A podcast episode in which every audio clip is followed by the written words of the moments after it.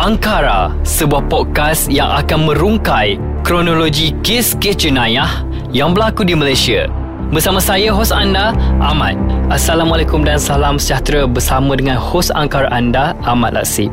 Episod Angkara kali ini akan mengupas tentang kes melibatkan Allahyarham Muhammad Adib Muhammad Kasim bersama dengan tetamu kita pada hari ini iaitu Puan Nozabita yang merupakan seorang peguam dari Tetuan Nozabita China and Co. Assalamualaikum Puan. Waalaikumsalam. Sihat? Alhamdulillah sihat. Alhamdulillah.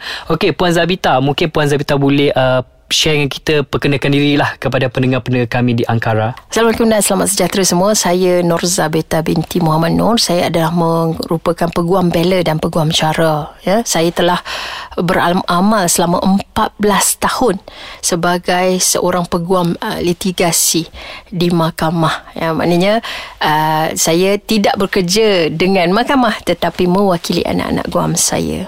14 tahun kita kira macam satu tempoh yang lama dalam bidang peguam ya. Ya benar. Dan sudah sudah tentunya banyak kes yang puan kendalikan, puan berdepan dengan kes-kes di mahkamah. Ya benar betul. Baiklah kita tak nak membuang masa lagi. Jadi saya bersama dengan puan Zabita akan mengupas kronologi dan merungkai persoalan yang ada di dalam kes yang berlaku kepada seorang anggota keselamatan iaitu Muhammad Adib Muhammad Kasim. Sebelum kita mendalami kes tentang Muhammad Adib ini, saya akan terangkan serba sedikit ringkasan kronologi kejadian kes tersebut. Sekitar November 2018, sebuah rusuhan yang melibatkan jumlah orang yang sangat ramai telah berlaku di kawasan Kuil Seri Maha Mariamam di Subang Jaya.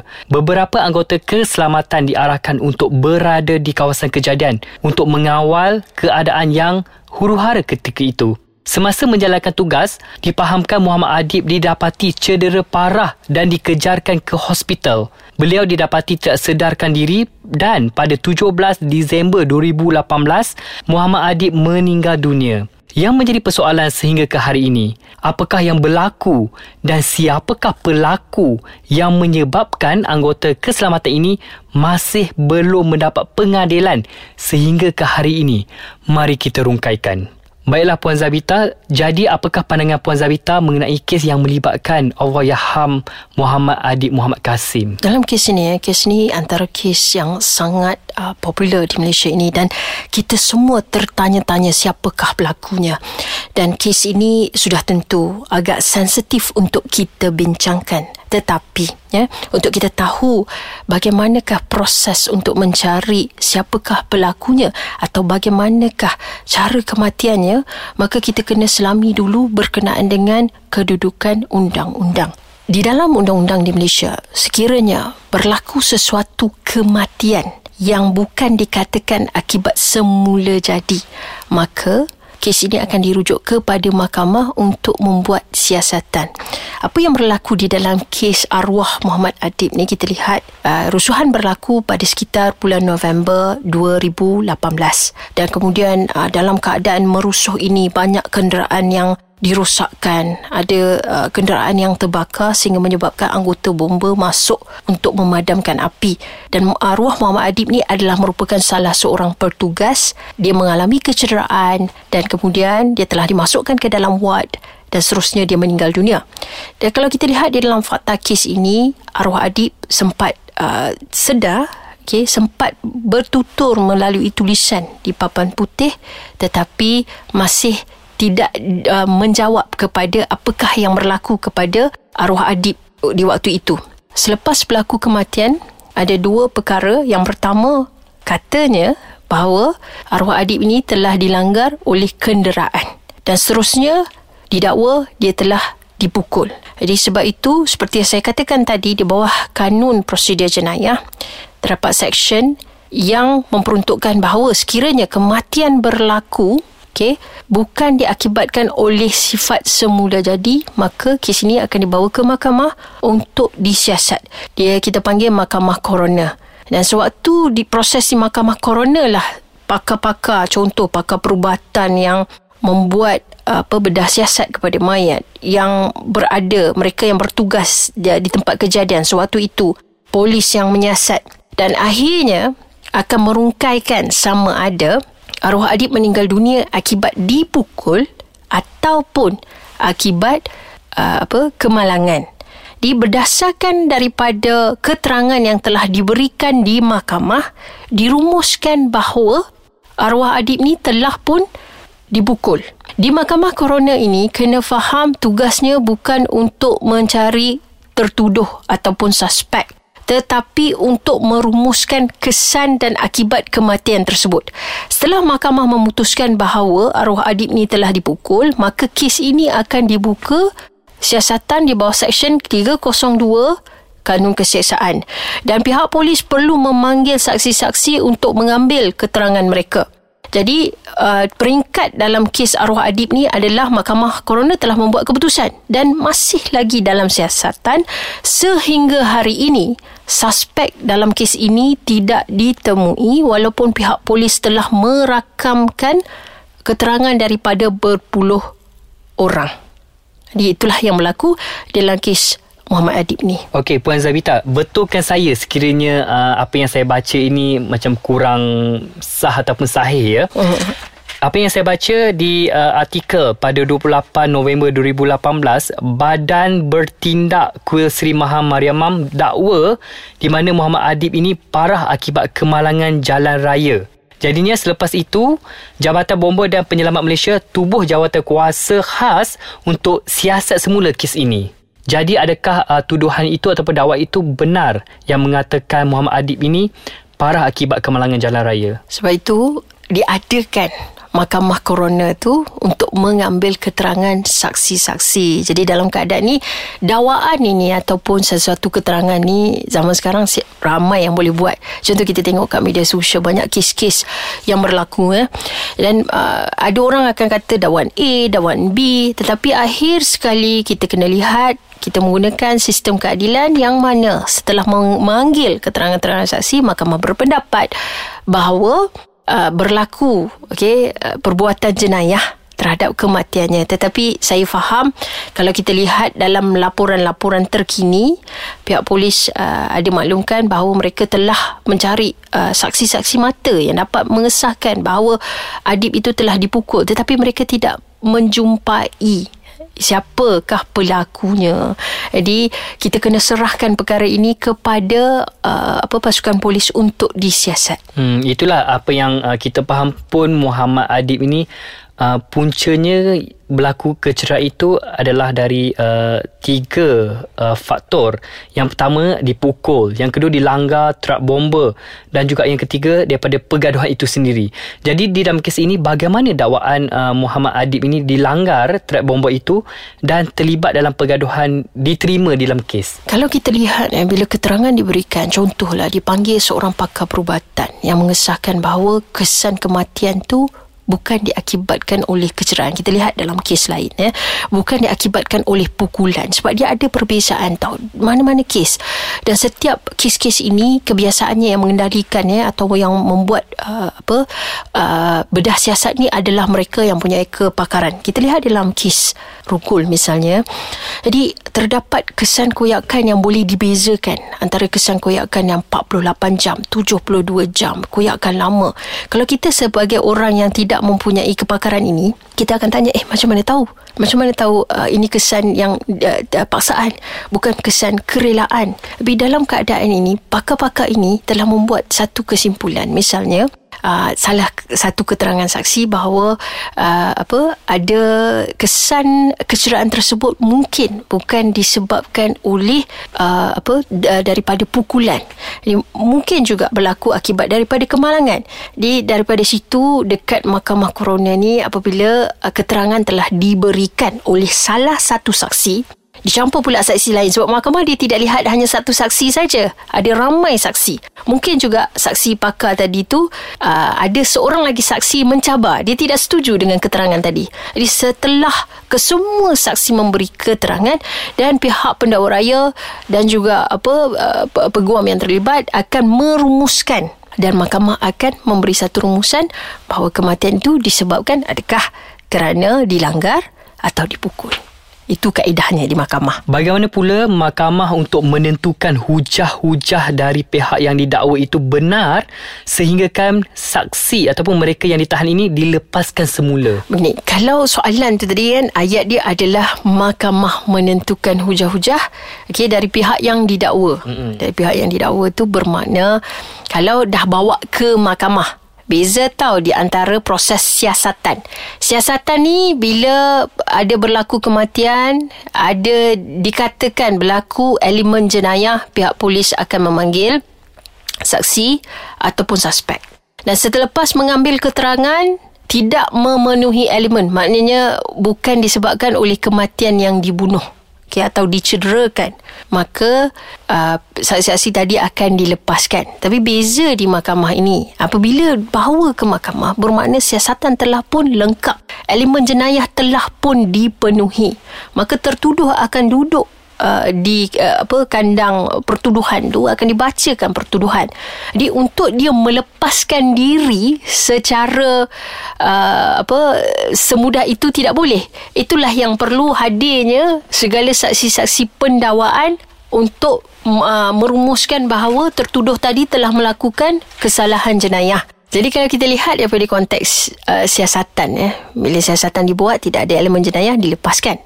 Cuma tertuduh dekat mahkamah ni kalau ditanya apakah hujah-hujahnya maka kita patah balik kepada seksyen 302 kanun keseksaan iaitu hukuman kepada perbuatan bunuh di bawah Seksyen 300 kanun keseksaan kalaulah terjumpa lah maknanya uh, pelaku atau suspek bagi kes arwah adik ni telah dibawa ke muka pengadilan. Sekarang ni tak ada sebab masih tak jumpa siapa suspeknya. Jadi kalaulah dia dibawa ke muka pengadilan maka ada beberapa elemen yang perlu dibuktikan oleh pendakwa raya. Yang pertama iaitu mangsa telah meninggal dunia. Dalam kes ini adalah adik eh? dan seterusnya mangsa meninggal dunia akibat daripada perbuatan suspek tadi tertuduh tadi dan perbuatan tertuduh tadi telah mengakibatkan kematian Okey, maknanya perbuatan tadi dengan sengaja sebab ada beza di antara perbuatan membunuh dengan niat dan juga perbuatan uh, apa pematian orang. Maknanya membunuh tanpa niat lah. Di pematian orang ni kadang-kala orang keliru. Bagaimana? Contoh, secara uh, naturalnya kita tahu kalau kita ambil parang kita libas pada orang akan berlaku kematian ya. Tetapi uh, contoh situasi lain orang ini mengalami uh, masalah di kepalanya. Kepalanya begitu sensitif okey? Kemudian ada seseorang ini datang menampak si suspek ni datang menampak. Dengan tamparan itu mangsa tadi jatuh dan meninggal dunia. Adakah dikatakan yang penampar tadi itu mempunyai niat membunuh? Sebab dalam keadaan biasa, kalau dia pergi menampak orang lain, orang lain tidak akan mati. Jadi, boleh jadi itu adalah pematian orang. Jadi, uh, untuk kes bunuh ni, dia betul-betul kena ada pembuktian yang sangat-sangat jelas. Jadi, dalam keadaan ni, kalaulah suspek uh, kes adib itu berjaya dibawa ke muka pengadilan, ini antara perkara yang perlu ditekankan oleh pendakwa raya. Dan pembelaan biasanya akan kata, benar mangsa meninggal dunia tetapi bukan diakibatkan oleh suspek bukan orang lain. Sebab ada orang ramai di situ. Dan tidak ada saksi mata yang boleh mengesahkan bahawa uh, si mati tadi mati akibat daripada perbuatan suspek tadi. Jadi banyaklah pembelaan yang boleh digunakan dan pendakwa raya perlu bersedia uh, dengan pembuktian sangat-sangat jelas. Macam kita dapat lihat insiden pada sekitar November 2018 yang melibatkan pergaduhan membabitkan dua kumpulan berhubungan isu pemindahan tapak kuil Sri Maha Mariamam ini sangat ramai dan sudah tentulah saksi pun ramai betul Jadinya mungkin di antara mereka ada penceritaan yang berbeza. Bagaimana pula dengan prosedur dalam memilih keterangan yang betul-betul uh, sesuai orang cakap? Kalau kita nak menilai keterangan saksi ni, yalah sebab itu di mahkamah kita ada angkat sumpah bahawasanya saya nama okay, dengan suci hati akan berkata benar. Tiada yang lain melainkan yang benar-benar belaka. Jadi bila kita angkat sumpah itu sebenarnya kita tidak boleh menipu. Proses untuk mengambil keterangan saksi ini dia berada dari satu siasatan. Di bawah seksyen 112 kanun prosedur jenayah yang mana pihak polis akan panggil saksi-saksi dan membuat siasatan. Itu kita panggil rakaman percakapan. Untuk merumuskan benarkah berlaku jenayah yang dikatakan itu dan adakah memenuhi elemen-elemennya. Dan seterusnya proses untuk mengambil keterangan adalah di mahkamah. Jadi apakah beban pembuktian yang biasa mahkamah nak lihat ni?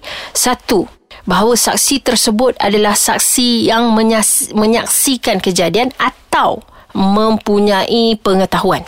Contoh, ya dia lihat arwah Adi telah ditumbuk oleh seseorang misalnya telah dipe, uh, ditendang dipijak misalnya okey tetapi kalau dia bukan saksi mata dia dengar cerita contoh dia kata saya dengar kawan saya nampak itu adalah merupakan keterangan hearsay. Dia tidak nampak tetapi daripada penceritaan orang. Dan keterangan hearsay ini tidak boleh digunakan di mahkamah. Dan ada juga saksi yang macam kita lihat dalam kes uh, yang contoh ya kita panggil dia untuk kata adakah kamu merupakan rakan setugas yang ditugaskan untuk pergi pada kuil tersebut. Uh, saksi tersebut memang dia tidak nampak kejadian adib tu uh, dipukul tetapi dia boleh mengesahkan ya saya adalah rakan setugas yang telah pergi ke tempat tersebut. Jadi saksi yang dipanggil di mahkamah ni ada uh, tujuannya kenapa dia dipanggil untuk mengesahkan tentang perkara apa. Cuma saksi-saksi ini tidak boleh hearsay. Dia dengar orang cerita. Maknanya kalau kita kata rakan setugas tu, kena panggil rakan setugas. Kita tidak boleh panggil kawan dia.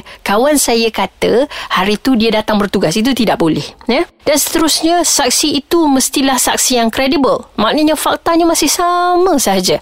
Kalau contoh tadi dia kata, saya cadangkan, contoh ya, kamu hadir ke tempat kejadian pada pukul 11 malam. Ya, dia kata pada pukul 11 malam. Kemudian selepas itu keterangan dia tiba-tiba jadi 12 tengah malam. Kemudian selepas lama sikit ada soalan lain tanya eh silap-silap pukul 1 pagi. Adakah saksi ini adalah saksi yang kredibel? Tidak. Sebab dia bercanggah, dia bertukar-tukar. Dia dalam keadaan tu keterangan begini peguam pembela kehujahkan tidak terpakai sebab saksi tadi banyak kali menipu ya dan satu lagi adalah berkenaan dengan uh, apa corroboration sama ada keterangan tadi tu disokong oleh uh, saksi lain contoh dia, uh, kalau kawan kata ya saya adalah merupakan pemandu uh, truk uh, bomba Okay. Dan disahkan oleh saksi yang lain. Hari itu saya bertugas dan pemandunya adalah A. Sama, sama. Okay. Jadi dalam keadaan ni banyak perkara yang digunakan untuk menilai keterangan saksi untuk menjadikan dia satu keterangan yang boleh dipercayai. Seperti yang kita tahu dan juga Puan Zabita ada sebut tadi, Muhammad Adib ada sedarkan diri sebelum beliau meninggal dunia dan soal siasat dijalankan ke atas Adib di hospital.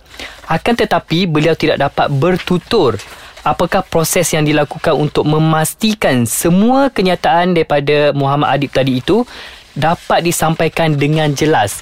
Macam kita faham Muhammad Adib ada masalah uh, paru-paru dan juga kesihatan ketika itu akibat dipukul dan sebagainya dan terlantar di hospital. Jadinya beliau mengalami masalah untuk berkomunikasi ataupun memberi kenyataan statement kepada pihak berkuasa. Jadi kita nak tahu apakah um, kenyataan yang dikeluarkan oleh Muhammad Adib sebelum beliau menghembuskan nafas. Berkenaan dengan keterangan yang telah diberikan, jika kita lihat di dalam laporan berita, eh, uh, kebanyakannya tidak menyatakan apakah perkataan yang telah dikeluarkan oleh arwah adib sendiri. Adakah berkenaan dengan insiden hanya dikatakan atau dilaporkan bahawa arwah adib ada bertutur melalui uh, tulisan dekat papan putih. Hmm, betul. Okay. Ha, tetapi tidak dikatakan dia menceritakan tentang insiden ke tidak ada. Jadi dalam keadaan ini tiada keterangan yang boleh merumuskan kepada hari kejadian tersebut. Tetapi andai kata sebenarnya ada salah seorang saksi tiba-tiba dia masuk contoh jururawat dia pernah melihat ket, uh, apa keterangan daripada adib okey? Adakah keterangan itu boleh dibawa ke mahkamah? Saya nak rujuk kepada satu kes yang telah diputuskan dekat mahkamah dan kes ini sangat menarik. Uh, kes mendakwa raya lawan Muhammad Awari bin Ahmad eh. Kes ini tahun 2018 dalam uh, bacaan uh, Malaysian Law Journal 11434 muka surat 434 dia apa yang berlaku dalam kes ini? Mangsa ini telah pun dirogol dan ditikam dan sewaktu dia berada di hospital apabila ditanyakan siapakah pelakunya dia tulis dalam satu nota dia kata pelaku ini adalah anak kawan suami dia yang tinggal di tanah putih jadi memang sah ada tulisan tu diberikan kepada jururawat yang melawat dan kemudian dia meninggal dunia. Jadi antara perkara yang diputuskan adalah adakah bukti ini boleh dibawa ke mahkamah sebagai satu bukti yang mengesahkan tertuduh di dalam kes ini telah melakukan perbuatan rogol dan juga bunuh. dan mahkamah dia merujuk kepada Seksyen 32 Akta Keterangan 1950 eh? uh, yang mana sebarang nota ataupun apa sahaja statement yang dibuat sebelum kematian seseorang itu okay, dah boleh diguna pakai dipakai sebagai salah satu pembuktian. Jadi dalam kes ini mahkamah berpendapat eh kes yang berlaku apa rogol dan bunuh ini bahawa keterangan dibuat oleh saksi secara tulisan tu adalah di waktu dia sedar dan dia tahu maka boleh diterima pakai dan akhir sekali tertuduh dalam kes ini telah disabitkan di bawah Seksyen 302 Kanun Keseksaan dan telah pun di apa uh, hukum mati. Okey. Perkara yang sama sekiranya sewaktu penulisan tersebut arwah adib dapat menceritakan dapat dibuktikan oleh salah seorang maka boleh dijadikan sebagai salah satu pembuktian yang baik. Tetapi tidak tidak ada dilaporkan eh perkara begitu berlaku. Dan saya uh, tertarik dengan penyampaian mesej melalui satu papan hitam okey yang yang ditulis oleh uh, Allah Muhammad Adib sebelum beliau meninggal dunia.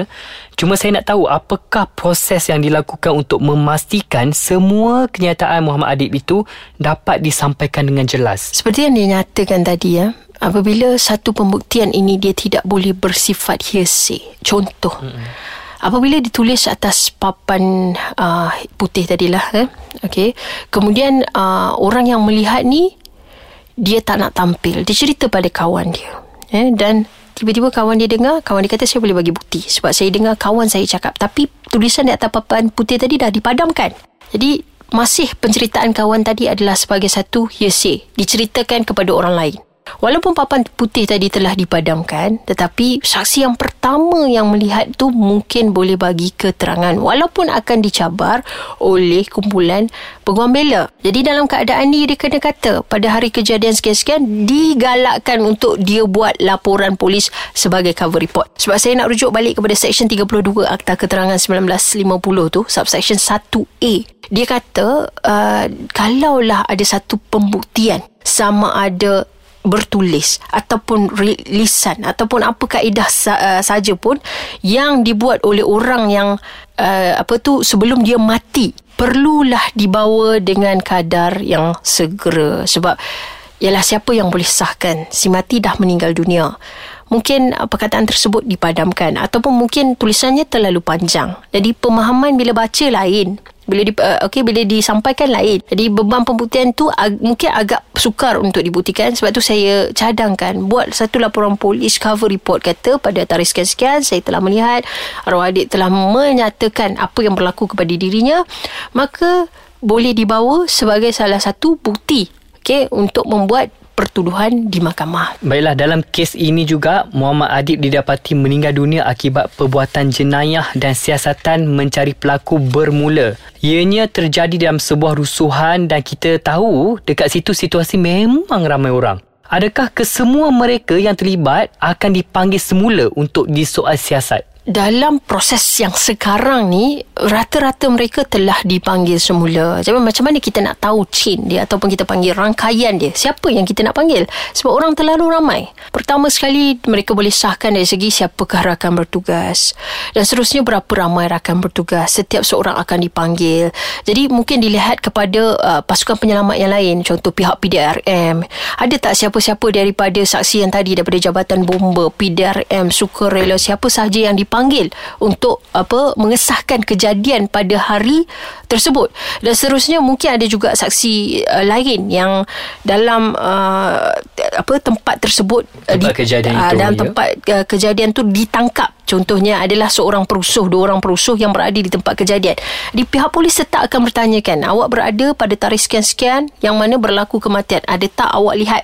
Ada ke barang kalian dipanggil mereka ini semua? Sebab uh, berpuluh saksi telah dipanggil tetapi sehingga hari ini masih tidak dapat dikenal pasti siapakah yang dikatakan sebagai suspek dalam kes uh, Muhammad Adib ni. Baiklah sekiranya kesemua mereka tadi tu ataupun saksi-saksi yang berada di tempat kejadian yang terlibat telah pun disoal siasat tetapi masih juga belum menemukan pesalah. Apakah langkah seterusnya dan bagaimana pembelaan ke atas Muhammad Adib Muhammad Kasim ini boleh diselesaikan? Dalam kes-kes senyelanya, eh, selagi mana tidak jumpa pelakunya memang tidak akan ada pertuduhan. Kenapa? Kerana sangat sukar untuk dibuktikan di mahkamah tertuduh ini akan um, diwakili oleh peguam. Apabila dia diwakili oleh peguam adalah menjadi tugas peguamnya untuk mencabar pendakwaan yang telah dikenakan terhadap anak guamnya. Jadi dalam keadaan untuk menuduh seseorang bagi satu kesalahan jenayah, pihak polis dan juga pendakwa raya sangat berhati-hati untuk Uh, mencari suspek kan dan seterusnya disabitkan di mahkamah. Ada banyak kes di Malaysia ini yang mana ya sehingga akhirnya masih belum kita jumpa. Contohnya kita tengok uh, dalam kes Nurin Jazlin adik tu masih juga kita tak jumpa pelakunya. Jadi sebab itu pihak polis ni dia akan buat siasatan demi siasatan. Dia akan ambil keterangan tetapi kalau tidak ditemui juga pelakunya maka selagi mana tidak ditemui mungkinlah lagi 5 tahun 10 tahun dari sekarang ada yang mengaku eh, melakukan kesalahan tersebut. Dakwaan masih boleh diteruskan terhadap pihak tadi sebab bagi kes jenayah ini dia tidak ada had masa. Baiklah terima kasih kepada Puan Zabita atas perkongsian dan jawapan kepada persoalan-persoalan yang saya kira yang saya kira kes melibatkan Allahyarham Muhammad Adib ini mendapat perhatian segenap masyarakat Malaysia sehingga ke hari ini. Semoga serba sedikit perkongsian yang kita terima yang kita dapat hari ini dapat memberi pengetahuan kepada pendengar kita di Ankara tentang prosedur kes jenayah yang melibatkan insiden Allahyarham Muhammad Adib Muhammad Kasim. Jumpa lagi di episod Ankara yang seterusnya dengarkan podcast Ankara di aplikasi Audio Plus atau di laman web www.audioplus.audio. Hos Ankara anda Ahmad Lasib.